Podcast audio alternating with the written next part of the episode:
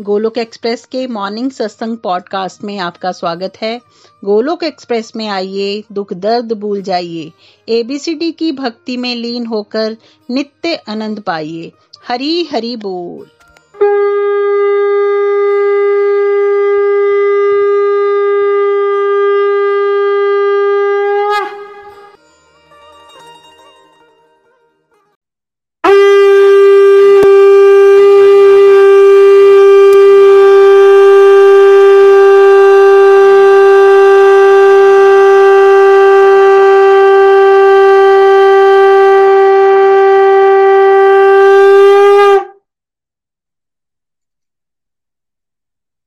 जय श्री कृष्ण चैतन्य प्रभु नित्यानंदा, श्री अद्वैत गदाधार, श्री वासदी गौर भक्त वृंदा हरे कृष्णा हरे कृष्णा, कृष्ण कृष्ण, हरे हरे। हरे राम हरे राम राम राम, हरे हरे। Busy through the body, free as a soul hari hari bol, hari hari bol शरीर से व्यस्त आत्मा से मस्त हरिनाम जपते हुए transform the world by transforming yourself जय श्री कृष्णा। न शस्त्र पर, न शास्त्र पर, न धन पर, न किसी युक्ति पर। मेरा जीवन तो आश्रित है प्रभु, केवल केवल आपकी कृपा शक्ति पर। गोलोक एक्सप्रेस में आइए, दुख दर्द भूल जाइए। एबीसीडी की भक्ति में लीन होके नित्य आनंद पाइए। हरी हरि बोल जय श्री राम, जय श्री राधे कृष्णा। आज के सरल भगवद गीता के सत्संग में आप सभी का स्वागत है। जैसा आप जानते हैं कि आजकल हम भगवत कृपा से एक विनम्र प्रयास कर रहे हैं कि आपको आत्मा तत्व को गहराई से समझाया जाए। बिकॉज़ ये बेसिक है। डिवोशन में आगे बढ़ने का अगर आपको आत्मा तत्व क्लियर नहीं हुआ, आप ये सोचते रह जाओगे, मैं अपनी खुशी के लिए कर रहा हूँ, बट आप मन और इंद्रियों के चलावे में फंसे रहोगे। अपनी खुशी मतलब आप आत्मा हो और उसकी खुशी परमात्मा से जुड़ना है। ये कॉन्सेप्ट बहुत गहराई से आपकी बुद्धि में स्थित हो जाना चाहिए। अदरवाइज़ माया की तरंगे जो इंद्रियों और मन से आती हैं, वो बहुत ज़्यादा पावरफुल होती हैं। और अगर हम यही मानते रहे, जो करोड़ों जन्मों से मान रहे हैं कि मैं ही मन हूँ, मैं ही इंद्रिया हूँ और मैं ही बुद्धि हूँ, जो भी मेरे अंदर आ रहा है, मुझे उसको फॉलो करना है तो actually there is no possibility of spiritual progress इसलिए वी ट्राइंग आर बेस्ट कि आपको बिल्कुल गहराई से क्लियर हो जाना चाहिए कि आप आत्मा हो और आप इस शरीर रूपी पिंजरे में कैद हो अपने दुष्कर्म कर्मों की वजह से, अपनी स्वतंत्र इच्छा शक्ति के दुरुपयोग की वजह से हम बार बार जन्म, मृत्यु, बुढ़ापा, बीमारी के चक्रव्यूह में आ रहे हैं। ये दुखालय है, लेकिन हम अज्ञानतावश यहाँ सुख की खोज कर रहे हैं। परमानंद सुख अल्टीमेटली सच्चिदानंद आत्मा में है बिकॉज़ हम भगवान के अंश हैं, परमात्मा के अंश हैं। इसलिए आत्मा रूप में ऑलरेडी हम अमर हैं। हमारे पास सब चीज़ों का ज्ञान भी है। और हम आनंद में भी हैं। और ये पूरी की पूरी जर्नी चल रही है। जन्म मृत्यु बुढ़ापा बीमारी for for all of us to come to this conclusion one day है ना? और ये कंक्लूजन में आने के लिए सहायक रहेंगे वाले सत्संग की, आप इसको जानेंगे। अच्छा मैं ही सोल हूँ श्रीमद भगवत गीता से अलग अलग वर्सेस से अलग अलग चैप्टर से हमने आपको समझाने का प्रयास किया। तो आज का सेशन डेडिकेटेड होगा। अब हम श्रीमद भागवतम से छठवें स्कंद से एक राजा चित्रकेतु की कथा आती है, और वहाँ कैसे उनकी इंटरेक्शन होती है, अंगीरा जी अंगीरा ऋषि और नारद मुनि के साथ, और कैसे उनको आत्म तत्व का ज्ञान मिलता है? पहले कैसे वो संसार में एक बेटा, बेटे की चाहत रखते हैं? ऋषि मुनि उनको समझाते भी अब उनको नहीं समझ आता। कैसे बाद में उस बेटे की डेथ हो जाती है, बेटा आ भी जाता है उनके जीवन में, और बेटे की जब डेथ होती है, और कैसे वो शोकग्रस्त अवस्था में चले जाते हैं डिप्रेशन में चले जाते हैं। फिर कैसे वो आत्म तत्व का ज्ञान लेते हैं? नारद मुनि जी से अंगीरा ऋषि से, और अल्टीमेटली वो शोक की अवस्था से ऊपर उठते हैं। बहुत डीप ये कथा है। और जैसे जब किसी की फैमिली में डेथ होती है राइट ये जो सेशन हमने आपको करवाए हैं ना, ये उसका भी मटेरियल रेडी हो गया आपके पास। अगर आपको पता है आपकी फैमिली फ्रेंड्स में कहीं आसपास किसी की डेथ है, कोई शोक में जा रहा है, ये वाले सेशंस प्ले कीजिए आत्म तत्व के। ठीक है? डिप्रेशन खत्म हो जाएगी उनकी। जो उनको दो, पाँच साल लगने थे रिकवर करने में they will come out of it in ten fifteen days है ना? थोड़ा सा झटका तो सबको लगता है बट आत्मा तत्व का ज्ञान का, अब इसके लिए हमने आपके लिए यूट्यूब पे एक अलग वीडियो सीरीज़ प्लेलिस्ट बना दी गई है साइंस ऑफ़ सोल के नाम से। तो उसमें सारे के सारे वीडियोस इकट्ठे आपको मिल जाएँगे। तो this is a very very important resource है ना? जब कोई शोक अवस्था में आता है कैसे उसको जल्दी से जल्दी उससे निकालना है? अगर उसने ये सेशन निकाल लिए तो we are hopeful we are very sure कि भगवत कृपा से वो आत्म तत्व के ज्ञान से उस शोक अवस्था से बाहर आ जाएगा। तो चलिए चलते हैं प्रीति जी के पास और उनके श्रीमुख से सुनते हैं श्रीमद भागवतम से, छठवें स्कंद से, चित राजा चित्रकेतु की कथा। श्रीमद भागवतम महापुराण की जय। ओम नमो भगवते वासुदेवाय, ओम नमो भगवते वासुदेवाय, ओम नमो भगवते वासुदेवाय। हरी हरी बोल एवरीवन हरी हरी बोल। तो जैसा कि निखिल जी ने बताया अभी हम चित्रकेतु राजा की कथा सुनेंगे। तो एक बार राजा चित्रकेतु थे और वो शूरसेन प्रांत से अपनी राजधानी से पूरे पृथ्वी का जो है निष्कंटक राज्य करते थे। पूरी पृथ्वी का राज्य था उनके पास तो ऐश्वर्य की कि, कोई किसी भी तरह से कोई कमी नहीं थी। ऐश्वर्य की कोई कमी नहीं थी और राजा जो है वो युवा भी था उदार चित्त भी था सेवा भाव भी बहुत था। प्रजा का खूब ख्याल भी रखता था। पर मन में दुखी था। क्यों? क्योंकि उसकी संतान नहीं थी। उसको था कि मुझे संतान की प्राप्ति जो है वो होनी चाहिए। तो किसी भी तरह से उसको संतान की प्राप्ति हो इसके लिए उसने एक के बाद, एक के बाद, एक के बाद विवाह किए एक। उसकी एक करोड़ रानियाँ थी, एक करोड़। पर दैववश एक करोड़ रानियों में से किसी भी रानी से उनको संतान की जो प्राप्ति है वो नहीं हुई। अब तो राजा बड़ा दुखी था। उसको समझ नहीं आ रहा था कि क्या करे। तो फिर ऐसे ही रह रहा था। पुत्र की चाहत तो बहुत थी। फिर एक दिन ना ब्रह्मा जी के मानस पुत्र अंगिरा ऋषि जो है वो राजा चित्रकेतु से मिलने आए। अंगिरा ऋषि ना बेसिकली ब्रह्मांड का भ्रमण कर रहे थे और दिव्य ज्ञान राजा चित्रकेतु को देने के उद्देश्य से आए थे। जब वो राजा चित्रकेतु के पास पहुँचे तो राजा चित्रकेतु अपने सिंहासन से उठ खड़े हुए। उन्होंने ऋषि के चरण धुलाए, उनको बिठाया, उनको भोजन दिया खाने को, उनका बड़ा आदर सत्कार किया। ऐसा आदर सत्कार उन्होंने अंगिरा जी का कर दिया कि अंगिरा जी ने ना चित्रकेतु के आदर सत्कार की प्रशंसा करनी शुरू कर दी। भूरी भूरी प्रशंसा की। और प्रशंसा करने के बाद अंगिरा ऋषि ने राजा चित्रकेतु को बिठाया। राजा चित्रकेतु ना भूमि पर बैठे। भूमि पर बैठे और नमस्कार किया। मतलब इतने विनम्र भाव से वो बैठे थे गुरु के सामने, अंगिरा जी के सामने, कि अंगिरा जी ने राजा को पूछना शुरू किया कि वैसे तो सब ठीक लग रहा है, पर तुम्हारा मुख पीला है। तो अंगिरा जी जो है भाप गए कि राजा को कोई चिंता सता रही है। तो फिर वो तरह तरह से पूछने लगे कि क्या तुम्हारी रानी है तुम्हारे अनुकूल है? राज्य तो ठीक से है। तुम, लग तो रहा है कि ठीक से राज्य कर रहे हो। पर तुम्हारा मुख देखकर तो लग रहा है कि अंदर कोई भारी चिंता जो है वो तुम्हें सताए जा रही है। तो अंगिरा ऋषि ने बड़े प्यार से पूछा। जब पूछा तो चित्रकेतु राजा ने कहा कि आप जैसे महान ऋषियों से क्या छिपा हुआ है? क्या छिपा हुआ है? तो मेरे को संतान नहीं है और मुझे संतान सुख चाहिए। एग्ज़ाम्पल दिया कि जैसे भूखे व्यक्ति को जो है वो चंदन का लेप या इतना ऐश्वर्य जो है वो सुख नहीं देगा, वो चंदन के लेप को थोड़ी खाएगा। जितने मर्ज़ी सुगंधित तेल उसको लगा दिए जाए, पर भूखे व्यक्ति को जो है वो नहीं भाएँगे। उसी तरह से इतना ऐश्वर्य होने के बाद भी मेरे मन में चैन नहीं है, क्योंकि मुझे संतान नहीं है तो आप मुझे संतान दीजिए। आप अंगिरा जी देख रहे हैं कि, हे राजन, आपके भाग्य में तो संतान सुख है ही नहीं तो कैसे संतान? अंगिरा ऋषि ने समझाया, पर राजा नहीं माना, उनको तो संतान ही चाहिए थी तो फिर अंगिरा ऋषि ने उनको संतान का वरदान दिया।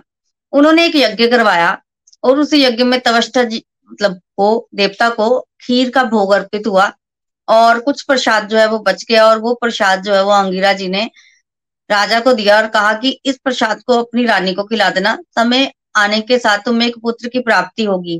पर वो पुत्र जो है, वो तुम्हारे हर्ष और शोक दोनों का कारण बनेगा। हर्ष और शोक दोनों का कारण बनेगा।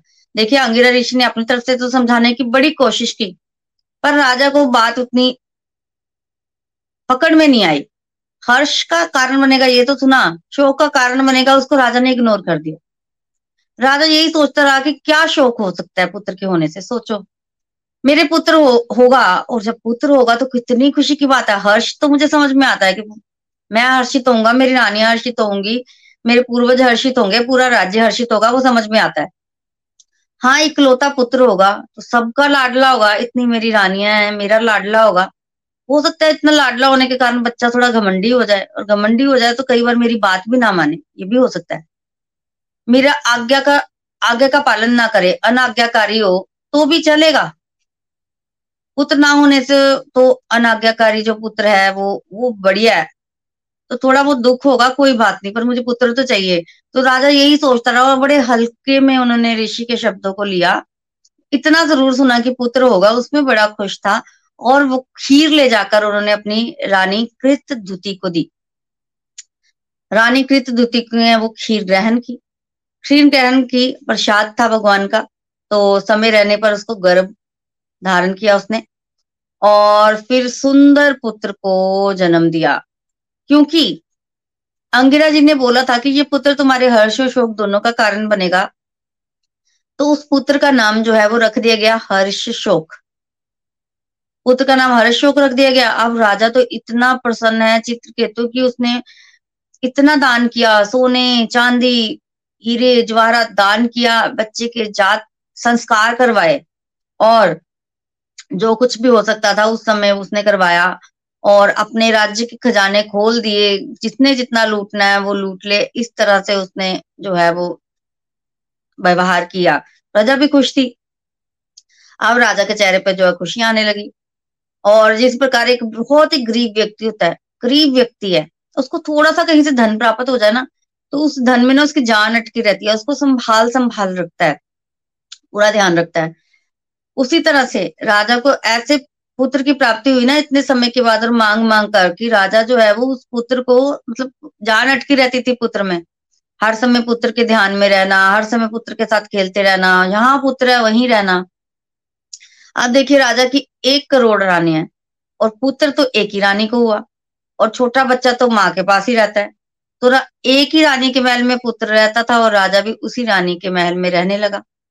अब पुत्र के साथ खेलना तो रानी भी वही होती थी तो समय आने के साथ रानी के साथ अटैचमेंट भी बढ़ गई।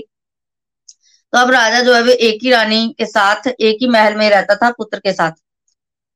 ये सब देखकर जो बाकी की रानियाँ थी राजा की, वो थोड़ी सी ईर्षित हो गई कि राजा जो है वो हमें सुख, अभी पहले जैसा सुख प्रदान नहीं करते हैं, पहले जैसा व्यवहार नहीं करते हैं। पहले सब रानियों को एक समान रखते थे, पर अब क्योंकि कृत द्वितीय के पुत्र हो गया है तो उसको ज़्यादा सम्मान मिलता है। हमारे पुत्र नहीं है तो हम उपेक्षित कर दी गई हैं। उनको मन में बड़ा दुख हुआ। पहले दुख हुआ, फिर उनका मन जो है वो कठोर हो गया, हृदय कठोर हो गया। और जब हृदय कठोर हो जाता है तो उस समय विवेक बुद्धि जो है वो काम नहीं करती है। तो रानियों ने क्या सोचा? रानियों ने सोचा कि ये सब क्यों हो रहा है? ये सब हो रहा है इस पुत्र की वजह से, क्योंकि राजा जो है वो इस पुत्र से अटैच्ड है ना अपने। तो इससे अटैच होने के कारण वो इसकी माता से भी अटैच होता जा रहा है और उन्हीं के महलों में रहते हैं। क्यों ना हम कारण को ही मिटा दें? तो रानियों ने सोचा कि क्यों ना इस पुत्र को मार दिया जाए। जब पुत्र मर जाएगा तो कारण खत्म हो गया तो फिर राजा जो है, पहले जैसा हो जाएगा। ये सोचकर राजा की बाकी रानियों ने पुत्र को जहर देकर मार दिया। सोते समय उसको जहर दे दिया। अब रानी कृत ने एक दिन दोपहर को देखा कि उसका पुत्र जो है, वो बड़े देर से सोया हुआ है। बड़ी देर से सोया हुआ है। तो उसने ना दासी को अपने पुत्र को लाने के लिए भेज दिया। अब दासी जो है, जब पुत्र को लाने के लिए गई, उसने पुत्र को हिलाया डुलाया और देखा कि बच्चे की तो आँखें पलट गई हैं। बच्चा बात भी नहीं कर रहा है। तो जल्दी ही दासी को ये समझ में आ गया कि बच्चा मर चुका है। और जब उसने बच्चे में जीवन के कोई चिन्ह नहीं देखे तो वो चिल्लाई, हाय, मैं मर गई, और चिल्लाई, खूब चिल्लाई। दासी की चिल्लाहट और रोना धोना सुनकर जो है वो रानी कृत द्युति जो है वो भागी हुई आई। और जब रानी कृत द्युति ने देखा तो वो तो बेहोश होकर गिर गई। बेहोश होकर गिर गई, उसके केश कपड़े जो है वो ढीले पड़ गए, उसकी आँखों से आँसू बहने लग पड़ा, आँखों में काजल होता है, उससे पूरा मुँह जो है वो काला हो गया। बुरी हालत हुई, बुरी हालत। उसकी बुरी हालत बिलाप करने लगी और जब बिलाप होता है, सबको पता चलता है तो क्या हुआ क्या हुआ? आग की तरह आग की तरह खबर फैली और जो खबर सुने, वो भागा चला है, क्या हो गया? जितने सुना वो भागा चला है, जितना सुना वो भागा चला है। सब लोग वहाँ इकट्ठे होने लगे, भीड़ लगने लग पड़ी। चीतकार पूरे महलों में, बच्चा बहुत ही छोटा था। पाँच वर्ष का ही हुआ था। छोटे बच्चे की मृत्यु पर सब बड़े शोकाकुल थे। इतने में वो रानियाँ भी आ गई जिन्होंने बच्चे को जहर देकर मारा था। वो भी झूठ मूठ कर रोना करने लगी, वो भी बड़ी बेचैन हुई। और रोई जा रही थी, सब अल्टीमेटली रो रहे थे। फिर राजा चित्रकेतु को पता चला, और जब राजा चित्रकेतु को पता चला तो चित्रकेतु भागा रानी के महल की तरफ़। और जब वो भाग रहा था ना तो देखो चित्रकेतु की हालत तो पहले ही खराब हो गई थी। रास्ते में इतनी बार, कितनी सारी चीज़ों के साथ टकरा कर वो गिरा।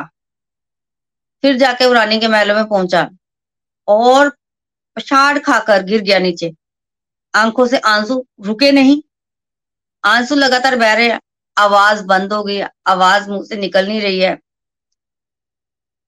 राजा विलाप कर रहा है उच्च स्वर में, उच्च स्वर में विलाप करने लगा। रानी तो पहले ही विलाप कर रही है। राजा और रानी के इस तरह के विलाप करते देखकर जो है वो सारी प्रजा विलाप कर रही है, ऐसा मतलब बुरी हालात है। बुरी हालत हो गए हैं और राजा जो है वो मतलब एक तो बच्चे की लाश पड़ी हुई है मृतदेह पड़ा हुआ है और दूसरा मृतदेह जो है वो चित्रकेतु राजा का पड़ा है। मतलब वो ज़िंदा है, पर मृत की तरह पड़ा है। बिल्कुल मृत की तरह लग रहा है और रानी जो है वो पिलाप कर रही है मेरे पुत्र, तुम कहाँ चले गए? तुम अभी तो बड़े छोटे हो, अभी तो मैंने तुम्हें दूध पिलाना है। उठो, तुम मेरा दूध पियो। उठो, तुम ये करो। तुम्हारे पिता देखो कैसे पड़े हुए हैं। तुम, हमें तुम दोनों मतलब हम दोनों को तुम्हारी बहुत ज़रूरत है। तुम उठ जाओ, तुम हमसे बातें करो। हे पुत्र, तुम कहाँ चले गए? ऐसे रानी जो है विलाप करने लगी और उसके पश्चात क्या किया उसने? हे विधाता, तुम बड़े क्रूर हो। तुमने तो अपने ही बनाए हुए नियमों को उल्लंघन कर दिया है। ये कैसे संभव है कि पिता के होते हुए पुत्र की मृत्यु हो जाए? पिता के होते हुए पुत्र की मृत्यु कैसे हो सकती है? नहीं हो सकती। तुम हमारे पुत्रों को जो है, हमारे पुत्र को जीवित करो। अब तुम ये बोलोगे, रानी कह रही है कि तुम्हारे ही कर्मों का फल है। रानी खुद ही क्वेश्चन कर रही है कि भगवान जो है, तुम ये कहोगे कि तुम तुम्हारे कर्मों का फल है। तुमने कोई कर्म किए होंगे जो तुम्हारे पुत्र की मृत्यु हो गई है। तो मैं ये कहती हूँ कि अगर मुझे मेरे ही कर्मों का फल मिलना है तो तुम काहे के भगवान हो?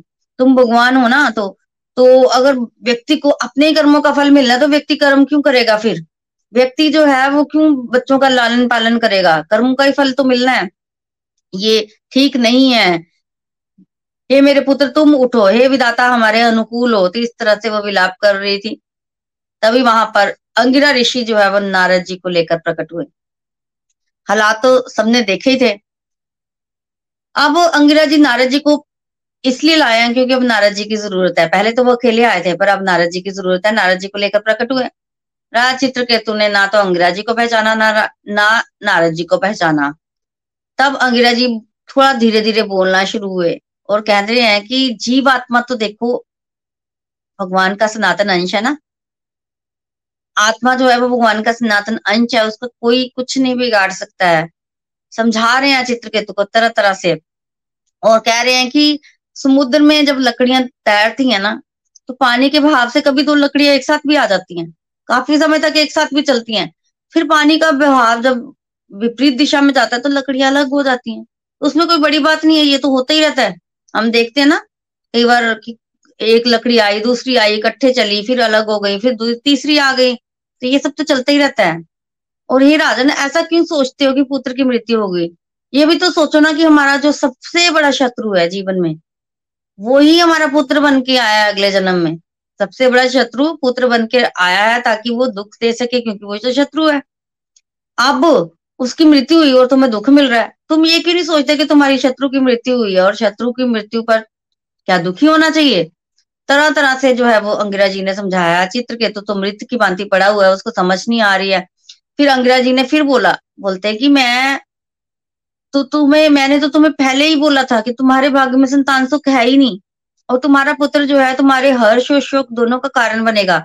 पर तुम्हारी समझ में बात नहीं आई। तो पहले तुम्हें बोला गया था? तो तुम्हारा पुत्र पहले तो तुम्हारे हर्ष का कारण बना, अब तुम्हारे शोक का कारण बना। तो ये तो तुम्हें पहले से ही पता था। अब जाके चित्रकेतु को थोड़ा सा याद आया कि हाँ भाई, ऐसा तो बोला था। और उस समय तो मैंने बड़ा सीरियसली नहीं लिया था। तो उसको थोड़ा समझ आई। तो उठ के बैठा चित्रकेतु। फिर उसने आँसू भी पहुँचे क्योंकि रुक नहीं रहे थे आँसू। आँसू पहुँचे अब थोड़ी दृष्टि गई। कौन आया है? नमस्कार किया, पूछा, कौन हूँ? तब अंगिरा जी ने बताया कि मैं अंगिरा ऋषि हूँ, मैं तब आया था पहले भी। ये नारद जी हैं तो मैं पहले आया था तुम्हें दिव्य ज्ञान का उपदेश देने के लिए, पर तुमने दिव्य ज्ञान का उपदेश उस समय मेरे से लिया नहीं, क्योंकि तुम्हें पुत्र चाहिए था।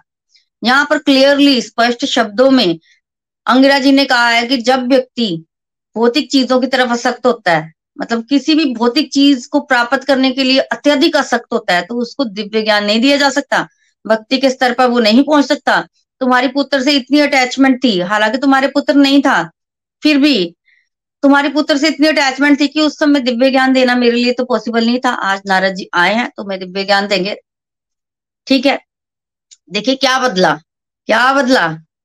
नारद जी तो पहले भी आए थे, अब भी आए हैं, पर उस समय संसारिक भाव में था, संसार चाहिए था। चित्रकेतु को तो संसार मिल गया, आज चित्रकेतु विरागे के भाव में है। और चित्रकेतु ने ये माना भी है नमस्कार किया है और उधार चित्त से बोला है कि आप जैसे महानुभावों के मुझे दर्शन हुए तो ज़रूर आ, मेरे लिए कोई मेरे भाग्य खुले हैं तो मुझे उपदेश कीजिए मुझे करना क्या चाहिए अब? अब नमस्कार किया और अब पूछा और जब पूछा तब नारद जी ने कहा बेसिकली रानी बहुत विलाप कर दी थी और बार बार बच्चे को बुला रही थी। तो नारद जी ने कहा कि वही समुद्र का एग्ज़ाम्पल दिया कि दो लकड़ियाँ एक साथ आ जाती हैं। ट्रेन का भी एग्ज़ाम्पल हो सकता है कि आप ट्रेन में सफ़र करते हैं, वहाँ इतने सारे यात्री बैठे होते हैं, आप बात बात कर लेते हो। पर इसका ये मतलब तो नहीं है कि जब किसी का स्टेशन आता है तो वो तो उतर ही जाता है तो आप शौक तो नहीं करते हो। तो उसी तरह से बच्चे का भी समय होता है, हर एक जीवात्मा का एक समय होता है। समय के साथ सब आते हैं, जाते हैं, ये सब तो चलता रहता है। नारद जी कह रहे हैं कि ये संसार क्षण भंगुर है। कभी भी कोई भी जा सकता है, क्षण भंगुर है, इसमें तो ज़्यादा फंसना ही नहीं चाहिए। फिर तुम इतने मृत जीवात्मा की बात कर रहे हो, इसको बार बार बुला रहे हो तो चलो मैं इसको बुला ही देता हूँ। तो नारद जी ने अपने योग बल के प्रभाव से उस मृतक शरीर में जीवात्मा को डाल दिया, जीवित कर दिया बच्चे को बच्चे को वापस बुलाया और वापस बच्चा आ गया। अब जीवात्मा जब शरीर में आई ना तो वो शरीर जो है वो उठ गया। और नारद जी क्या बोल रहे हैं? नारद जी उसको बोल रहे हैं कि ये देखो तुम्हारे माता पिता कितना विलाप कर रहे हैं तुम्हारे बिना। तुम कहा इनको छोड़ के चले गए थे? अभी तो तुम छोटे ही हो तो तुम ऐसा करो तुम इनके साथ ही रहो अब, तुम वापिस तो आ ही गए हो। नारद जी ने ऐसे कहा। अब माता पिता थोड़े खुश हुए कृतद्युति भी खुश हुई। पर वो जीवात्मा बोली जीवात्मा बोली कि ये मेरे कौन से जन्म के माता पिता है? मेरे तो करोड़ों जन्म हो चुके हैं, मुझे याद भी नहीं कितने जन्म हो चुके हैं। कभी मैं मनुष्य बना, कभी मैं देवता बना, कभी मैं पशु पक्षी के शरीर में गया और मैं पेड़ों आदि की योनियों में भी जा चुका हूँ। और मैं तो घूमता रहता हूँ, एक शरीर से दूसरे शरीर तक, एक ब्रह्मांड के एक ब्रह्मांड से दूसरे ब्रह्मांड। मुझे तो याद तक नहीं है ये मेरे कौन से जन्म के माता पिता है, कौन से शरीर के माता पिता है। शरीर तो मैंने बड़े लिए, मुझे याद नहीं है। और मैं तो आत्मा हूँ, भगवान का सनातन अंश हूँ। तो सनातन अंश हूँ, भगवान का भगवान है मेरे माँ, पेरेंट्स। ये दोनों कौन है? तो इस तरह से विराग्य पूर्ण बच्चों ने बातें की और कहा कि मैं अब यहाँ से जा चुका हूँ, मुझे दोबारा इस शरीर में, इस बंधन में क्यों फंसा रहे हो? तो बच्चों ने थोड़ी सी बात की और उसके पश्चात उस बच्चे ने शरीर को जो है वो त्याग दिया। जब बच्चे ने शरीर को त्याग दिया तो अब तो रानी और राजा की थोड़ी आँखें खुली कि भाई बच्चा आ गया, बच्चे के मुँह से बातें सुनी ना। तो हम तो इस, इससे इतनी अटैचमेंट लगाए बैठे थे और इसको ये ऐसे बात कर रहा है। अब थोड़ी आँखें खुली राजा चित्रकेतु की। अब थोड़ा संभला राजा चित्रकेतु की, भाई, क्षण भंगुर है, कुछ भी हो सकता है। जब आँखें खुली ना, देखिए, उस समय वहाँ पर वो रानियाँ भी थी जिन्होंने बच्चे को ना जो जहर देकर मारा था। और वो रानियाँ भी ना अपने कुकर्म के कारण ना अपनी शरीर की कांति खो चुकी थी। और महर्षियों से क्या छिपा होता है? तो ये रहस्य तो उजागर हो ही गया था कि बच्चों को इन्होंने, बच्चे को इन्होंने जहर देकर मारा है। तब अंगिरा जी ने उनको ना प्राश्चित बताया कि तुम जीवन में प्राश्चित करो, क्योंकि आत्महत्या कोई प्राश्चित नहीं होता। आत्महत्या करने से तो व्यक्ति जो है वो और फंस जाता है, क्योंकि कर्म जो है वो साथ ट्रेवल करते हैं तो प्राश्चित करने के लिए उनको भेज दिया। कांति वांति नहीं बची थी अब उनमें। और राजा चित्र केतु को नारद जी आज उपदेश कर रहे हैं कि मैं तुम्हें मंत्र देता हूँ। इस मंत्र का जप करने से तुम्हें सात दिनों में तुम्हारी चित्त शुद्धि हो जाएगी और तुम्हें भगवान के दर्शन जो है वो प्राप्त होंगे। अब तो तीव्र वैराग्य जो है वो राजा चित्रकेतु के मन में आया और ये तीव्र वैराग्य आना बहुत ज़्यादा इंपॉर्टेंट है। अगर वैराग्य नहीं आएगा जीवन में तो व्यक्ति जो है वो आगे नहीं बढ़ सकता है भक्ति के मार्ग पर। तो आज उपदेश मिला है और आज चित्रकेतु ने ठीक ठीक उस उपदेश को ग्रहण भी किया है। और जब उपदेश मिला, मंत्र मिला तो मंत्र दीक्षा देने के बाद अंगिरा जी और नारद जी जो है वो वहाँ से ब्रह्मलोक को चले गए। और, राजा चित्रकेतु जो है वो मंत्र जप करने लगे। मंत्र के प्रभाव से कुछ ही दिनों में राजा चित्रकेतु का जो है वो चित्त शुद्ध हो गया। पर फिर भी चित्रकेतु ने जो है वो मंत्र जप नहीं छोड़ा, वो करते रहे तो उनको भगवान के दर्शन प्राप्त हुए। बहुत सुंदर भगवान का रूप, बहुत सुंदर। देखिए, भगवान के जहाँ दर्शन किसी को प्राप्त होंगे तो तो भगवान का भगवान तो अल्टीमेटली बहुत सुंदर है। तो बहुत सुंदर रूप पीताम्बर धारण किया हुआ, बहुत सुंदर रूप भगवान का। और जब राजा चित्रकेतु ने देखा भगवान को तो स्तुति की। बहुत सुंदर स्तुति राजा चित्रकेतु ने भगवान की की है। तो बदले में भगवान कह रहे हैं कि तुम जो है, तुमने मतलब तुम्हारा चित्त शुद्ध हो चुका है। तुम जो है, तुमने बहुत अच्छे से जो है, वो भजन किया है। भगवान इतने प्रसन्न थे कि उन्होंने राजा चित्रकेतु को विद्याधरों का राजा जो है, वो बना दिया। तो राजा चित्रकेतु फिर वहाँ से उस शरीर से मूव करके तो है वो विद्याधरों के राजा बन गए। तो इस तरह से संसार से वैराग्य प्राप्त करने के पश्चात राजा चित्रकेतु जो है वो भगवान के दर्शन उन्होंने कर लिए और जीवन की सार्थकता को जो है वो प्राप्त हो गए। हरी हरी बोल, हरी हरी बोल। Thank you so much Preeti भाभी बहुत आनंद आया था। श्रीमद भागवतम महापुराण की जय। बहुत सारे टेक अवेज हम ले सकते हैं इससे। देखिए राजा चित्रकेतु के तो ऐश्वर्य की कोई कमी नहीं थी। बट क्या वो फिर भी खुश था राइट संसार में आपको सब कुछ मिल जाए लेकिन हमारा नन, मन का नेचर क्या होता है? कोई एक चीज़ नहीं होगी जैसे उनके पास बेटा नहीं था तो वो मन जो है वहाँ जाके हट हट करना शुरू हो गया कि यार इसके बिना तो मेरी लाइफ ही बेकार है। ठीक ऐसे भी लोग हो सकते हैं जिनके पास वेल्थ कम हो और बच्चे हो तो वो बच्चों को लेके परेशान होते हैं उनको डिज़ायर स्ट्रांग होगी हमारे पास वेल्थ हो जाए। यहाँ पे एग्ज़ाम्पल है जहाँ पे वेल्थ की कोई कमी नहीं है तो वो इसलिए दुखी है कि मेरे बेबी नहीं हो रहा, ठीक है? और देखिए उस उस इच्छा को पूरी करने, सारा कुछ, देखो पावर ऑफ़ डिज़ायर इच्छा को पूरी करने के लिए एक नहीं, दो नहीं, एक करोड़ हज़ार शादियाँ कर ली उसने और भाग्य को एक्सेप्ट नहीं कर पा रहे थे, और एक करोड़ राज्य से भी उनको कोई बेबी नहीं हो रहा है, ठीक है? सो so, जब आपके जीवन में देखो अपनी मेहनत करो ड्यूटीज़ करो भगवान का नाम लो चलते चलते रास्ते में कुछ नेचुरली हो जाता है तो वो भगवान का प्रसाद है। लेकिन आउट ऑफ़ द वे जाके अगर आप कुछ चीज़ क्रिएट करने की कोशिश कर रहे हो ओवर एंड ओवर कर रहे हो तो अल्टीमेटली क्या मिलेगा? वो हर्ष और शोक का कारण बनेगा। इनफैक्ट ज़्यादा सफरिंग आ जाती है इंडिविजुअल के जीवन में। तो यहाँ पे एग्ज़ाम्पल वो संतान का हो सकता है। आपके लिए कोई एग्ज़ाम्पल प्रमोशन का हो सकता है। वो वो स्पेशल उस तरह का उस एरिया में घर बनवाने का हो सकता है। कोई भी चीज़ जो आपको एक्स्ट्रा इंडेवर करना पड़ता है, उसको पाने के लिए। राइट वो हमारे मन का चला हुआ होता है, हम इच्छा में इतना स्ट्रांगली डिज़ायर में फंस जाते हैं कि हमारी अच्छी खासी ज़िंदगी चल रही होती है। अब देखा जाए तो राजा की तुर्क क्या कमी थी भाई? लाइफ तो अच्छी चल रही थी, उसकी भगवान का भजन करता, करोड़ों का भला कर सकता था और भगवत धाम जा सकता था। बट पावर ऑफ़ माया कैसे हमारा मन अटका देता है हमें? डिससेटिस्फेक्शन क्रिएट होती है तो अगर आज भी आपको लग रहा है कि मेरे पास उतने पैसे नहीं है, इसलिए मैं सेटिस्फाइड नहीं हूँ तो देखिए कोई नहीं सेटिस्फाई हो जाता है। या पैसे से सेटिस्फेक्शन मिल सकती है, कोई भी भौतिक चीज़ हमें सेटिस्फाई नहीं कर सकती या राजा के चित्रकेतु की कथा से समझिए, है ना? और अब अंगीरा ऋषि जब आते हैं तो आइडली कोई महापुरुष आए तो हमें कौन सा ज्ञान ले लेना चाहिए, नीचे लिख के बताइए। उनसे जानना चाहिए ना लाइफ का पर्पज क्या है? ये जन्म मृत्यु क्या होता है, इसके ऊपर क्या है, मैं कैसे भगवान की प्राप्ति करूँ? क्वेश्चन ये होने चाहिए। लेकिन अंगीरा ऋषि से अल्टीमेटली क्या मांग लिया राजा चित्रकेतु जब हम जिस चीज़ से असक्त होंगे ना, हमें जो भी मिलेगा, और अगर हमें कोई रियली एडवांस स्पिरिचुअल गाइड्स भी मिल जाएँगे तो हम उनसे भी संसार ही ढूंढ रहे होंगे बिकॉज़ हमारे अंदर उस चीज़ को पाने की स्ट्रांग डिज़ायर है।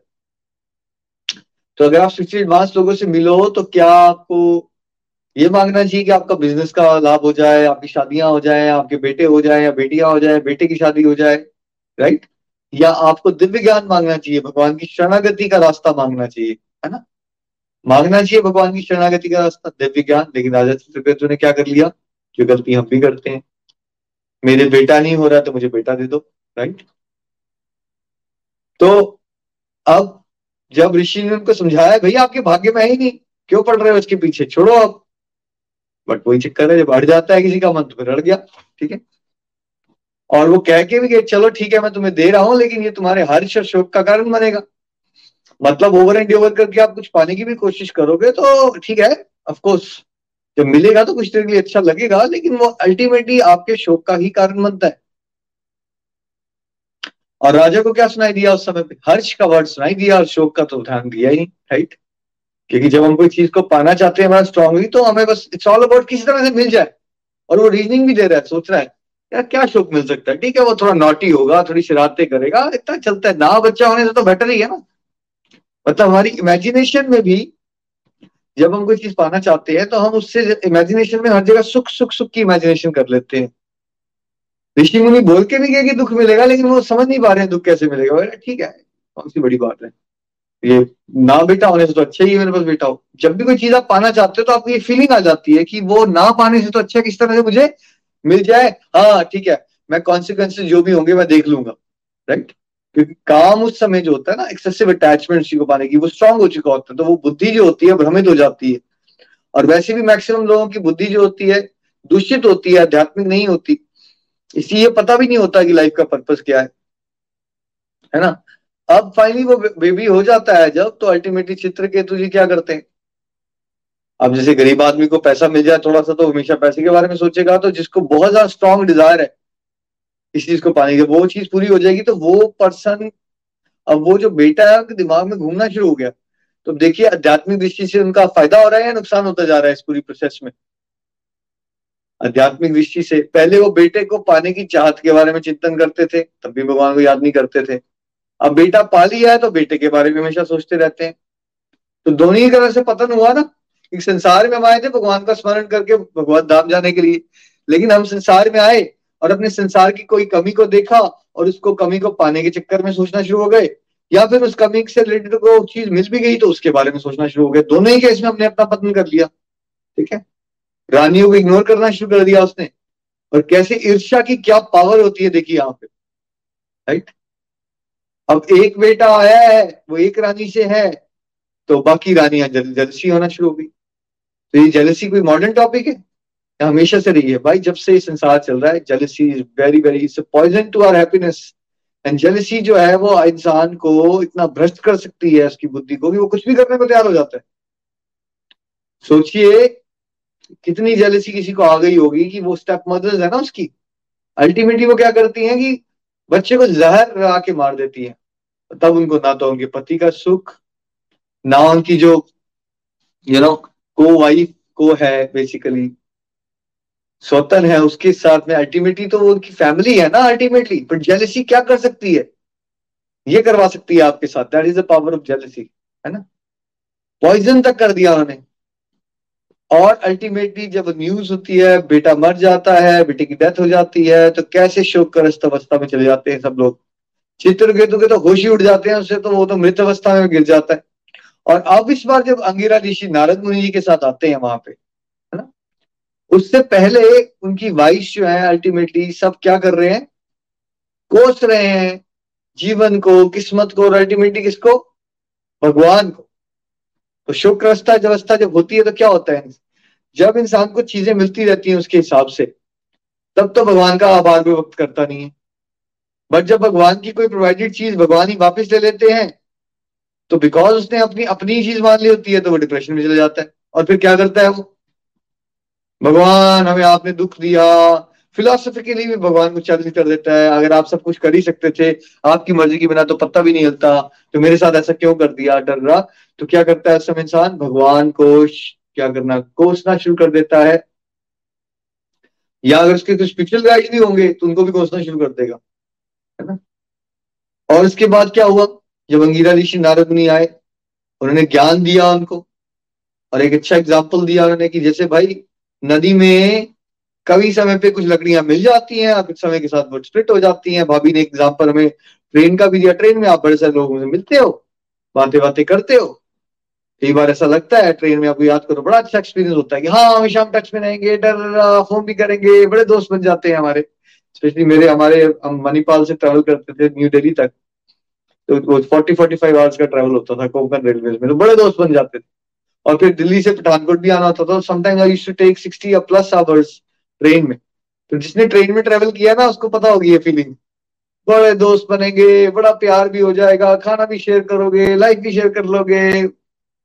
बट जब डेस्टिनेशन आती है सब स्प्लिट हो जाते हैं। तो ये ज्ञान को अगर आप ध्यान से रखोगे तो रियलिटी में आपका कुछ है ही नहीं, ना मेरा कुछ है। ये एक मूवी चल रही है और ये भी नहीं पता हमें ये मूवी का सीन कब खत्म होने वाला है। ठीक है? तो उस तरह से जो आप ड्यूटी जी रहे हो तो अटैचमेंट भगवान के साथ बनानी चाहिए। है ना? एक व्यक्ति विशेष के साथ नहीं। कैसे नारद मुनि अपनी योग पावर से उस आत्मा को दोबारा से इनवाइट करते हैं?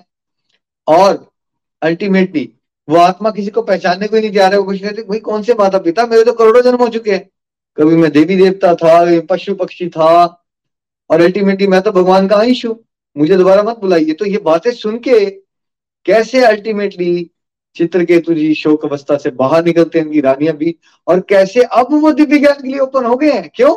पहले क्यों नहीं लिया दिव्य ज्ञान क्योंकि पहले सुख चाहिए था, संसारिक तो संसारिक सुख की कामना बहुत स्ट्रांग होती है तो भक्ति रूपी सूर्य का उदय नहीं हो सकता, है ना?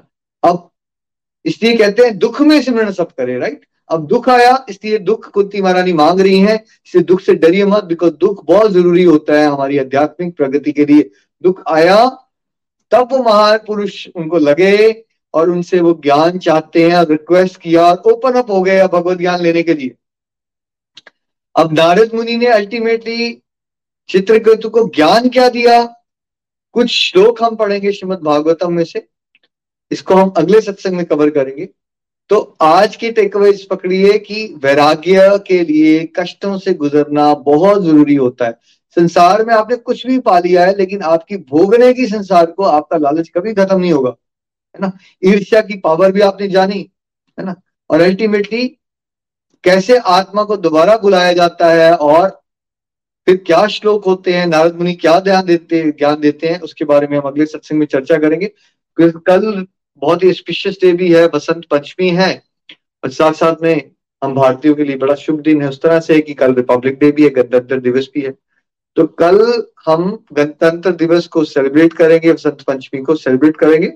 और फिर फ्राइडे के सेशन में हम इस चित्रकेतु की कथा को अब श्लोकों से ज्ञान क्या मिला? आत्म तत्व का उस पर चर्चा करेंगे।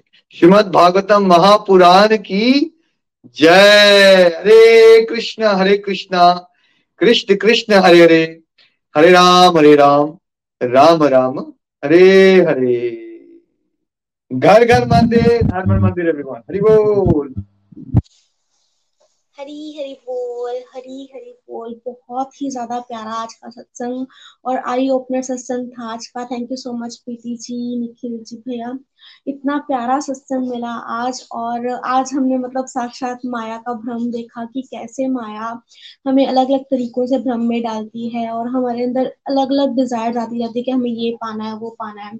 हमने चित्रकेतु राजा की एग्ज़ाम्पल से देखा कि कैसे उनके पास सब कुछ था बट फिर भी वो खुश नहीं थे।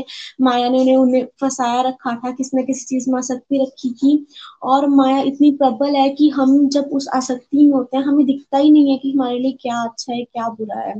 अब जब ऋषि अंग्रेज़ ऋषि ने आके उनको बताया भी कि आपका पुत्र जो है, वो सुख और दुख दोनों देगा बट फिर भी उन्होंने अपना दुख जो है, वो बात को इग्नोर ही कर दिया। मतलब अगर माया हम, हमें माया इतना फंसाती है कि हमें अगर दिख भी रहा है ना कि आगे कुछ बुराई होने वाली है, हमारे लिए वो चीज़ नहीं अच्छी, फिर भी हम कहीं ना कहीं उस चीज़ में फंस ही जाते हैं। हम हम उस चीज़ के पीछे इतने पागल हुए पड़े होते हैं कि हमें यही समझ ही नहीं आता कि वो चीज़ हमारे लिए बुरी भी हो सकती है। हम बस उसके पॉजिटिव इफेक्ट्स ही देखते हैं हम उसके साइड इफेक्ट्स नहीं देख पाते। फिर हमें ये भी इस आ, आ, कथा से समझा कि जेलेसी जो है वो कितना बड़ा मतलब कितनी बड़ी नुकसान की वो चीज़ है। मतलब हमें, हमारा पूरी तरह से पतन कर सकती है जेलेसी क्योंकि जेलेसी में हमें ये समझ नहीं आता कि क्या हमें करना चाहिए, क्या नहीं करना चाहिए। और कई बार जिन लोगों से हम प्यार करते हैं, पर जेलेसी के कारण उन्हीं लोगों को हम कष्ट देते हैं। अब रानियाँ जो है, चाहती वो राजा को ही है बट राजा की खुशी नहीं उनको देखी जा रही, क्योंकि वो जेलेसी कर रही है दूसरी रानी से। तो इसीलिए हमें जेलेसी फैक्टर को खत्म करना चाहिए अपने अंदर से, क्योंकि ये ये हमें तो नुकसान पहुंचाएँगे बट हमारे क्लोज वन को भी नुकसान पहुंचाएँगे। और भैया ने बहुत प्यारी प्यारी हमें लर्निंग्स वैसे ही समराइज कर दी और इतना प्यारा प्यारा हमें समझाया कि कैसे जो है हमें माया से दूर रहना है, हमें ये समझना है कि संसार जो है क्षण भंगूर है, किसी न किसी तरीके से हमें फंसाता रहेगा। तो हमें क्या करना है, हमें चीज़ों में फंसना नहीं है, इसकी जगह भगवान का ध्यान करना है, भगवान के भगवान के लिए कार्य करना है, ये सोचना है कि ये सब जो है लाइक रिलेटिव्स हो गए हमारे, यहाँ पे कोई चीज़ में भी आ सकती है। वो सब जो है बट वो फॉर सम टाइम है। मेन जो है, हमारा मेन लक्ष्य है, वो भगवान को पाना है। और हमने ये भी समझा कि दुख जो है, वो अच्छे होते हैं, क्योंकि दुख हमें बताते हैं कि हमें, हमारा मतलब दुख हमें भगवान के पास लेकर जाते हैं। वही हमें सेल्फ रियलाइजेशन करना सिखाते हैं।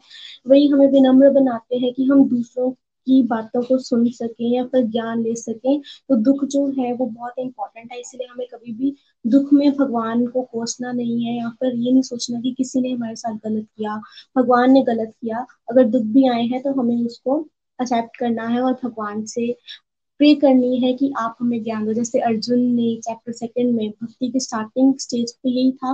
कि जब हम, हमारे अंदर दुख आ जाए, हम कंफ्यूज हो जाए, फिर हम विनम्र होते हैं और फिर हम भगवान को कहते हैं कि आप हमें बताओ क्या करना है। वैसे ही हमें भी क्या करना है? दुख वगैरह आ रहे हैं तो परेशान होकर या फिर उनको कोसना नहीं है भगवान को, हमें विनम्र होकर भगवान से प्रे करनी है कि आप हमें गाइड कीजिए क्या सही है, क्या गलत है। तो बहुत ही प्यारा सत्संग था आज का। चलिए, अब हम लर्निंग्स की तरफ़ चलते हैं। सबसे पहले हम चलते हैं डॉक्टर मंजूषा जी के पास। कानपुर और उनसे जानते हैं कि उन्होंने आज के सत्संग से क्या सीखा। हरी हरी बोल, मंजूषा जी। हरी हरी बोल, श्रेया जी। हरी हरी बोल एवरीवन श्री कृष्ण चैतन्य, प्रभु नित्यानंदा, श्री अद्वैत गदाधर, श्री वासदि गौर भक्त वृंद। हरे कृष्ण हरे कृष्ण कृष्ण कृष्ण, हरे हरे। हरे राम हरे राम। राम राम, हरे हरे। हरी हरी बोल हरी हरी बोल एवरीवन तो हम, हमारा ये सोल के ऊपर सेशंस चल रहे हैं तो आज ये हमारा इलेवेंथ सेशन था। टेंथ सेशंस हमने श्रीमद भगवत भगवत गीता के वर्सेस हमने पढ़े थे और आज हमने श्रीमद भागवतम से चित्रकेतु जी की कथा सुनी। तो एक तो सबसे पहले तो मैं बहुत ही ब्लेस्ड फील कर रही हूँ और अपने मेंटर्स को बहुत ही थैंक्स कहना चाहूँगी, निखिल जी, नितिन जी, प्रीति जी को। क्योंकि ये भगवत गीता में भी लिखा है कि जो सोल और सुपर सोल की नॉलेज का ये जो अलौकिक ज्ञान है, यही एक्चुअली ये मतलब ट्रू नॉलेज तो यही है। इतने साल हो गए हम लोग अपने मतलब एकेडमिकली और भी और भी मतलब न्यूज़ का मतलब बहुत सारे ज्ञान अर्जित करने में लगे रहते हैं। लेकिन असली ज्ञान तो यही है। और क्यों है यही असली ज्ञान मतलब ट्रू नॉलेज ये क्यों है? क्योंकि हम जो है ह्यूमन बर्थ का जो मेन पर्पज है वो है गॉड रियलाइजेशन तो यही नॉलेज जब हमको मिलेगी, तभी हम जो हमारे जो ट्रू पर्पज है, हमारी बर्थ का, वो हम रियलाइज़ कर पाएँगे। वो हम मतलब गॉड रियलाइजेशन हमें समझ में आएगा कि हम हम जो है वाकई में क्या है वाकई में हम शरीर नहीं है, हम सोल हैं। और इतने सालों से जो कर रहे थे, जो अब मतलब पूरा उलट ही हो गया ज्ञान, क्योंकि हम इतने सालों से जो भी एक्वायर करने की कोशिश कर रहे थे, जो भी, वो अपने शरीर को, ये जो जो शरीर जो टेम्पररी है जो एक थोड़ा उसकी एक लिमिटेड है क्षण जैसे ये बताया था कि हर चीज़ जो है शरीर है या हमारे जो रिलेशन है या जो हमारे एसेट्स है, सब क्षण है। तो ये एक टाइम के लिए वो रहेंगे। उसके बाद उनको डिस्ट्रॉय हो ही जाना है, जो एट एलिमेंट्स ऑफ़ इससे बना हुआ है शरीर। तो जो उसमें फाइव एलिमेंट जो हमारी ग्रॉस बॉडी के हैं, वो मिलने ही है उनको। उसका ये, इसको तो इसमें जब जो चीज़ टेम्पररी है उससे इतना एक्सेसिव अटैचमेंट बनाना ही हमको, हमारे दुख का कारण है। तो ये हमने इतनी अच्छी हम नॉलेज एक एक करके श्लोक को हम डेसिफर कर रहे हैं। और सही बात है जो है, ये भी भगवत गीता में लिखा है कि चाहे कितना भी लिटरेचर हमें मिल जाए, लेकिन अगर राइट गुरु नहीं मिलेगा हमारे तो फिर हमें कुछ नहीं समझ में आएगा। तो thank you so much Nikhil ji, Nitin ji, Preeti ji, हमको इतने अच्छी ये नॉलेज प्रोवाइड करने के लिए। तो अब जो है, अब अब इससे इससे हमें क्या हुआ है कि हमें रियल आइडेंटिटी पता चल गई है कि हम सोल हैं। सोल क्या होती है? भगवान जी की पराशक्ति सुपीरियर एनर्जी होती है ना? ये भगवान जी का ही अंश है। Part and parcel of almighty है। सब भगवान जी का अंश है और उसका नेचर क्या है? सचित आनंद है। मतलब हमेशा उसे तो खुशी रहना खुशी रहना होता है और उसकी नॉलेज भी बहुत होती है और इटर्नल होती है। लेकिन हमें कुछ रियलाइज़ ही नहीं होता, इतना सब अंदर होने के बाद मतलब ऐसे होने के बाद भी हमको अपना ट्रू पोटेंशियल हम रियलाइज़ नहीं कर पा रहे हैं, क्योंकि जो भगवान जी की एक्सटर्नल एनर्जी है, माया शक्ति, वो तीन गुणों के प्रभाव से शरीर पे एक्ट करती है और हम सिर्फ़ उसी को, शरीर को और अपने सेंसेस को क्रेटिफाई करने में लग जाते हैं। तो यही जो चीज़ है, जो क्षणभंगुर है ये शरीर का नेचर और इटर्नल नेचर है सोल का तो यही हमने आज चित्रकेतु जी की कथा से जो है समझा। तो इतना अच्छा ब्यूटीफुली प्रीति जी ने बताया और फिर निखिल जी ने हमें समझाया कि ये आ, कैसे हमारा मन का नेचर कैसा होता है कि बहुत सारे हमारे पास बहुत सारे एसेट्स हो बहुत सारी ब्लेसिंग्स हो तब भी जो हमारे पास नहीं है हम बार बार उसी की तरफ़ उसी की तरफ़ हमारा मन जाता है और फिर हमें जो है हम दुखी हो जाते हैं। तो ये तो मतलब कि ऐसे ही हुआ जैसे हम जो है जैसे कालिदास जी जिस डाल पे बैठे थे उसी को काट रहे थे। तो पता है कि एक्सेसिव अटैचमेंट किसी चीज़ से बनाएँगे और है ही तो वो टेम्पररी है और आप एक्सेसिव अटैचमेंट बना रहे हैं। तो ज़रूरी जो है ये एक्सेसिव अटैचमेंट की वजह से हमें दुख का सामना करना पड़ेगा।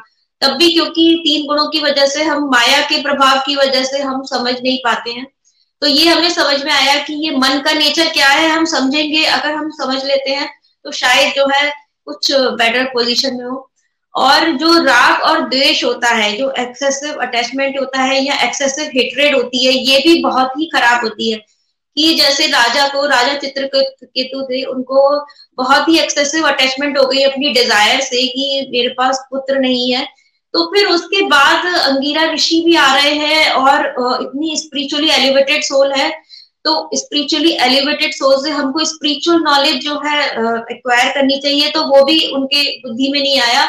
बुद्धि मतलब एक्सेसिव जो राग और द्वेष होता है, हमारा लॉस ऑफ़ इंटेलेक्ट हो जाता है मतलब हमारी बुद्धि भ्रष्ट हो जाती है एक तरीके से। तो क्या चीज़ सही है, क्या गलत है, हम डिसाइड नहीं कर पाते। तो उन्होंने वो भी नहीं लिया। पुत्र का वो बता रहे हैं कि ये पुत्र आपके हर्ष और शोक का कारण बनेगा, तब भी वो दिमाग में नहीं आ रहा है कि हम इस, ऐसा वरदान क्यों मांगे कि अल्टीमेटली हमें दुख का ही कारण बने। और फिर जो है, उसके बाद जो रानियाँ हैं, उन्होंने जेलसी की वजह से एक्सेसिव हेट्रेट की वजह से इतना उनकी बुद्धि जो है भ्रष्ट हो गई कि वो जो है नहीं समझ पाई कि जब उसको पॉइजन देंगी, अगर जहर देंगी, जो इतनी मुश्किल से जो बेटा मिला है तो राजा को और पूरे प्रजा को, सब लोगों को कितना दुख होगा और कितना कितना मतलब ये क्या कर रही है तो तो इसलिए हमको ये कोशिश करनी चाहिए, हम ना किसी से ज़्यादा अटैचमेंट रखें, बहुत मतलब आसक्ति नहीं करें किसी भी चीज़ में, क्योंकि हमारी बुद्धि ज़रूर भ्रष्ट होगी, फिर हम गलत कदम ज़रूर उठाएँगे, और जब हम ऐसा होता है तो हमारा हृदय भी बहुत कठोर हो जाता है तो ये सब जो है ना, जो है नहीं हो, इसका हमको फ्यूचर में ध्यान रखना चाहिए। और जो है ये फिर जब आत्मा, जब उनका सोल उनके बेटे की आती है शरीर में तो फिर सभी चीज़ें क्लियर हो जाती है। वो खुद ही कहती है कि मेरे आप मेरे कौन से जन्म के माता पिता हो? तो यही सिर्फ़ बिल्कुल बात क्लियर हो जाती है कि सोल हमारी इटर्नल है और बॉडी टेम्पररी है। तो अगर जो है भगवत गीता में भी लिखा है कि हम मूर्ख है कि अगर जो चीज़ टेम्पररी है उस पर शो कर रहे हैं। तो अगर ये चीज़ की नॉलेज होना, अगर हम अच्छे से अपनी बुद्धि में बिठा ले तो इतना जो दुखी होते हैं, वो सब ना हो। तो अब ये सब कैसे आएगा बुद्धि में? क्योंकि हम तो इतनी करोड़ों जन्मों की हमारी यात्रा चल रही है और हम जो है अफेक्टेड हो जाते हैं। सब चीज़ ज्ञान मिलने के बाद भी जब प्रैक्टिकल उतारने में आते हैं, तब फिर वैसे ही हो जाते हैं। तो वो तभी आएगा जब हम अपने फोर एस हमारी सत्संग, साधना, सेवा, सदाचार, हम रेगुलर सत्संग सुनेंगे। रेगुलर जब सुनेंगे तो जब भूल भी जाएँगे, क्योंकि हम है तो बद्दी जी, भूलते ही है और लक्कड़ है। तो हम, हमको जो है जब भूलेंगे तो दोबारा से फिर सुनेंगे। और साधना अपनी, जो साधना हमारा, जो होमवर्क है, वो हमें बहुत ही स्ट्रांग रखना पड़ेगा। क्योंकि यही हमारी सोल ये हम जो एज अ सोल हम सुपर सोल से कनेक्ट कर पाएँगे। तो फिर तो इन द नटशल जो है कि क्या हमको करना है? हमें हमेशा अपने शरीर से व्यस्त रहना है और आत्मा से मस्त रहना है। कैसे? हरि नाम जपते हुए। Busy through the body free as a soul Hari Hari बोल, हरी हरी बोल। थैंक यू जी हरी हरी बोल, हरी हरी बोल। Thank you so much Manjusha ji. और बिल्कुल आपने बिल्कुल सही रिलेट किया। Busy to the body free soul Hari Hari बोल, हरी हरी बोल। हमें शरीर से व्यस्त रहना है और आत्मा से मस्त रहना है, क्योंकि हमें हर तरह से गोलोक एक्सप्रेस में यही समझाया जा रहा है कि हम सब आत्मा है और हमें आत्मा पर ही फोकस करना है, उसकी ग्रोथ पर ही फोकस करना है। हमें शरीर के लिए डिमांड्स नहीं रखनी फालतू की और जैसा आपने बताया कि इसमें हमें गुरु की इम्पोर्टेंस भी समझ आई कि कैसे हमें राइट गुरु से ही ज्ञान लेना चाहिए, क्योंकि राइट गुरु ही हमें भगवान के पास लेकर जा सकता है या हम, हमारे अंदर विरक्ति पैदा कर सकता है, हमें सही ज्ञान दे सकता है, हमारा सही मार्गदर्शन कर सकता है। दूसरी चीज़ की, हमें ये भी समझना है कि भगवान को पता है कि हमारे लिए क्या सही है, क्या गलत है। तो इसलिए हमें उल्टी सीधी भगवान से डिजायर्स नहीं करनी कि आप हमारे लिए ये कर दो या वो कर दो। तो thank you so much Manjusha ji. चलिए, अब हम चलते हैं अमन जी के पास कैनेडा और जानते हैं उनके विचार। हरी हरी बोल अमन जी। हरी हरी बोल श्रेया जी। हरी हरी बोल डॉक्टर मंशा जी, निखिल जी, प्रीति जी, काजल जी और सारे व्यूअर्स अमेजिंग कथा, बहुत ही आनंद आया, बहुत ही मज़ा आया आज सुनकर। और देखिए, यही तो ब्यूटी है हमारे स्क्रिप्चर्स की ना, कि जब हम इन कथाओं का श्रवण करते हैं और जैसी जैसी हमारी बुद्धि में प्योरिटी होती है जैसी जैसी हमारी अंडरस्टैंडिंग होती है, हमको वैसे वैसे शिक्षाएँ मिलती हैं इन कथाओं से। अगर आप देखें, अगर आज हमने ये कथा सुनी है तो आज हमको जो अंडरस्टैंडिंग मिली है, हो सकता है छह महीने बाद, एक साल बाद सुनेंगे, उसमें और डीप अंडरस्टैंडिंग हमको मिल सकती है ना। और इसी तरह जो महान आत्माओं ने जो डीप डाइव किया है हमारे स्क्रिप्चर्स में आई थिंक उन्होंने ट्राई किया है कि अपने वर्ड्स में इन अंडरस्टैंडिंग्स को लिखने के लिए। और एक बार मैं एक बुक पढ़ रहा था आई वॉज़ अमेज के एक वर्ड जैसे हिंसा एक वर्ड है, उसके ऊपर एक पूरा का पूरा पेज मतलब तो हम लोग से जितनी हमको समझ है, हमको हिंसा जस्ट एक हिंसा है राइट लेकिन जो महान आत्माएँ हैं, उन्होंने जब इन स्क्रिप्चर्स में डीप डाइव किया, एक सिंगल सिंगल वर्ड के ऊपर एक एक पेज लिखा हुआ है। ना तो इसके लिए जो आज की स्टोरी थी, ये तो मतलब मेरी वैसे बहुत ज़्यादा फेवरेट है, क्योंकि मेरे जीवन में जो मेरा खुद का अनुभव है, मैंने इस चीज़ को बहुत स्ट्रांगली महसूस किया है कि जब हम परमात्मा से कोई भी चीज़ अड़िग होकर मांगना शुरू कर देते हैं, परमात्मा इतने कृपालु हैं, हमारा मतलब कि परमात्मा के साथ में एक पिता वाला रिश्ता होता है ना, जब हमारा बच्चा कोई चीज़ माँगता है, हम देख तो बार मना भी करते हैं, फिर हम दे देते हैं लेकिन ना, उसी तरह परमात्मा मना नहीं करते हैं, परमात्मा हर एक हमारी इच्छा को पूरी करते हैं। लेकिन जैसे ही हमारी एक इच्छा पूरी होती है, उसके साथ दो ऐसी चीज़ें मिल जाती हैं, फिर हमको लगता है, अरे यार, ये तो गलत हो गया। फिर हम उनके पीछे परमात्मा से मन्नतें मांगने शुरू कर देते हैं, इसको ठीक कर दो। वो भी ठीक कर देते हैं परमात्मा, फिर दो और चीज़ें आ जाती है। तो इसी तरह से हमारा जीवन मेरे को लगता है, जो मेरे अनुभव में हमारा चलता रहता है। हम एक इच्छा, दूसरी इच्छा, तीसरी इच्छा करते रहते हैं। तो अब तक के जीवन में मैंने ये लर्न किया है कि परमात्मा इज़ दी मोस्ट परफेक्ट और उनका प्लान इज़ एब्सोल्युटली परफेक्ट उनके प्लान के ऊपर कोई भी संशय हमारे मन में नहीं आना चाहिए। हमारे जीवन में हमको सरकमस्टांसेस कंड्यूसिव मिले या ना कंड्यूसिव मिले। राजा चित्रकूट के ए, ए, स्टोरी में उनको पुत्र मिला नहीं मिला उनके पास रानियाँ थी पूरे दुनिया का ऐशो राम था। उसके बाद भी उन्होंने डाउट किया और उन्होंने पुत्र मांगा है ना? इसीलिए हम लोग छोटी छोटी मटेरियल चीज़ों की हम ऐसी जिद करके बैठ जाते हैं। अगर हम इस चीज़ को, मेरे को लगता है अपनी लाइफ में, अगर मैं इस चीज़ को मान लूँ कि परमात्मा एकदम परफेक्ट है, उनकी प्लानिंग एकदम परफेक्ट है, जो वो कर रहे हैं, जो उन्होंने हमारे लिए सोचा हुआ है, करता वही है, हम अपने आप को करता ना बना बैठे कहीं गलती से भी तो इस तरीके से मेरे को लगता है कि जीवन हमारा काफ़ी ना सिंप्लीफाइड हो सकता है। और कहीं ना कहीं हम अपने आप को इतना ज़्यादा इंपॉर्टेंस दे बैठते हैं इस जीवन में कि मैं वैसे ही अब आज कथा चलते चलते सोच रहा था कि जैसे हमारे यहाँ पास में एक एक ब्रिज है है ना स्काईवे है तो एक बार वैसे मैं न्यूज़ पढ़ रहा था कि एक कोई नियाग्रा फॉल में एक व्यक्ति रहता है ही वाज वो उस ब्रिज के ऊपर से जा रहा था और ऊपर से एक बोर्ड गिरा और उसकी कार के इस तरीके से गिरा, उसकी ऑन द स्पॉट डेथ हो गई। तो वो ब्रिज हम लोग खुद भी, मैं उसको दिन में कई बार क्रॉस करता हूँ, है ना, और हमारे पेरेंट्स हैं, हमारे रिलेटिव हैं, और कोई भी हो सकता है ना it can be any one कि वो वो एक बंदा पर्टिकुलर वहाँ से गुजर रहा था और बोर्ड परफेक्टली गिरा और वो मर गया। तो इसके लिए मतलब मेरे को लगता है कि हम लोग अपनी लाइफ को इतना ज़्यादा सीरियसली ले बैठते हैं। हमको सब कुछ प्रभु के ऊपर छोड़ना चाहिए और जैसे जैसे लाइफ चलती है, उसको जैसे जैसे सर्कमस्टांसेस मिलते हैं, क्योंकि हर एक सर्कमस्टांस में हमारी लर्निंग ही है। ठीक है ना? और सबसे बढ़िया बात मेरे को आज की स्टोरी में ये लगी कि जिस टाइम राजा चित्रकूट बहुत ही ज़्यादा उसमें थे यशो राम की ज़िंदगी में थे, उन्होंने मटेरियल सोच तो उनको मटेरियल सोच वाली चीज़ मिल गई। और जब वो वैराग्य में चले गए उनको जो प्रवचन चाहिए थे उनको जो जो शिक्षाएँ चाहिए थी उनको वो मिल गई। सो so, यही मेरा आज का टेक है इस पूरी स्टोरी से जो मैं शेयर कर कर पाया हूँ।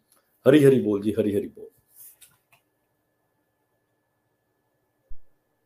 हरी हरी बोल, हरी हरी बोल। Thank you so much Aman ji, और बहुत प्यारी लर्निंग्स आपकी भी। और बिल्कुल आपने जैसे बताया पॉइंट किया कि कैसे भगवान जो है, जो हम डिजायर्स करते हैं, भगवान उसी को पूरा करते हैं। चाहे हम अच्छी डिज़ायर करें, बुरी डिज़ायर करें, भगवान के हम बच्चे हैं तो जैसे माँ बाप अपने बच्चों की अच्छी बुरी डिज़ायर अगर बच्चे जिद करें तो पूरी कर देते हैं, भगवान भी पूरी कर देते हैं। बट ये चॉइस हमेशा हमारे पास रहेगी बर्थ और डेथ के बीच में एक चॉइस हमें हमेशा मिलती है कि हम उसको सही यूज़ करें, भगवान की तरफ़ जाने के लिए यूज़ करें, या फिर उसका गलत यूज़ करें और हम डिस्ट्रक्टिव हो जाएँ या फिर अपनी भौतिक डिमांड्स में ही फंसे रहें।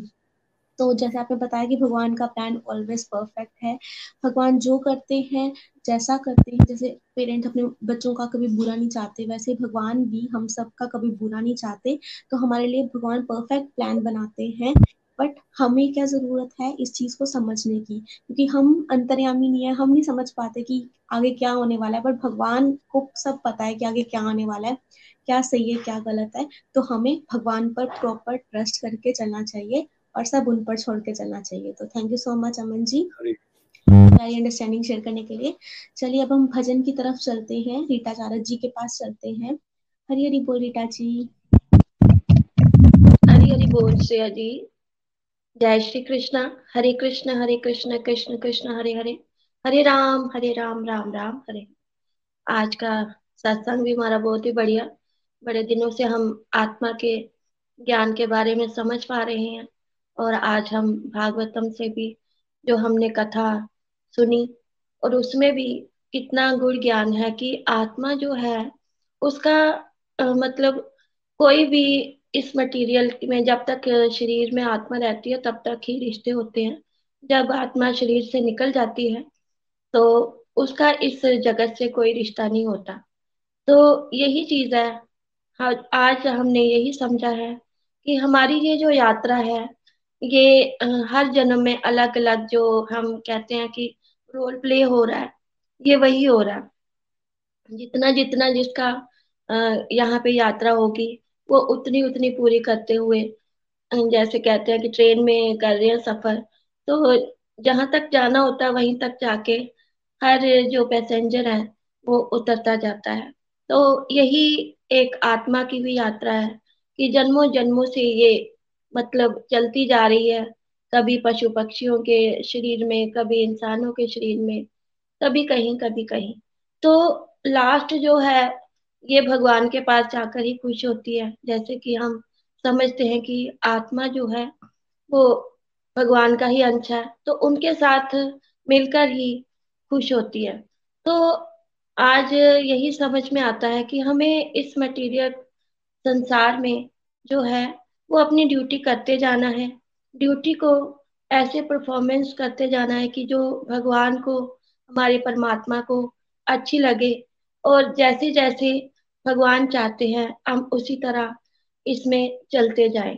कर्म करें और फल की इच्छा ना करें। ज़्यादा से ज़्यादा कोशिश करें कि हम सत्संग, साधना के साथ जुड़े रहें। यानी कि सत्संग के साथ जुड़े रहेंगे तो हमें गुरुओं का जो है एक आशीर्वाद भी मिलता रहेगा, भगवान की ब्लेसिंग भी मिलती रहेगी और हमें ज्ञान भी होगा कि हमारे लिए क्या सही है और हमारे लिए क्या गलत है। तो चलते हैं आज के भजन की तरफ़। किसको पता है कब ये हंसा?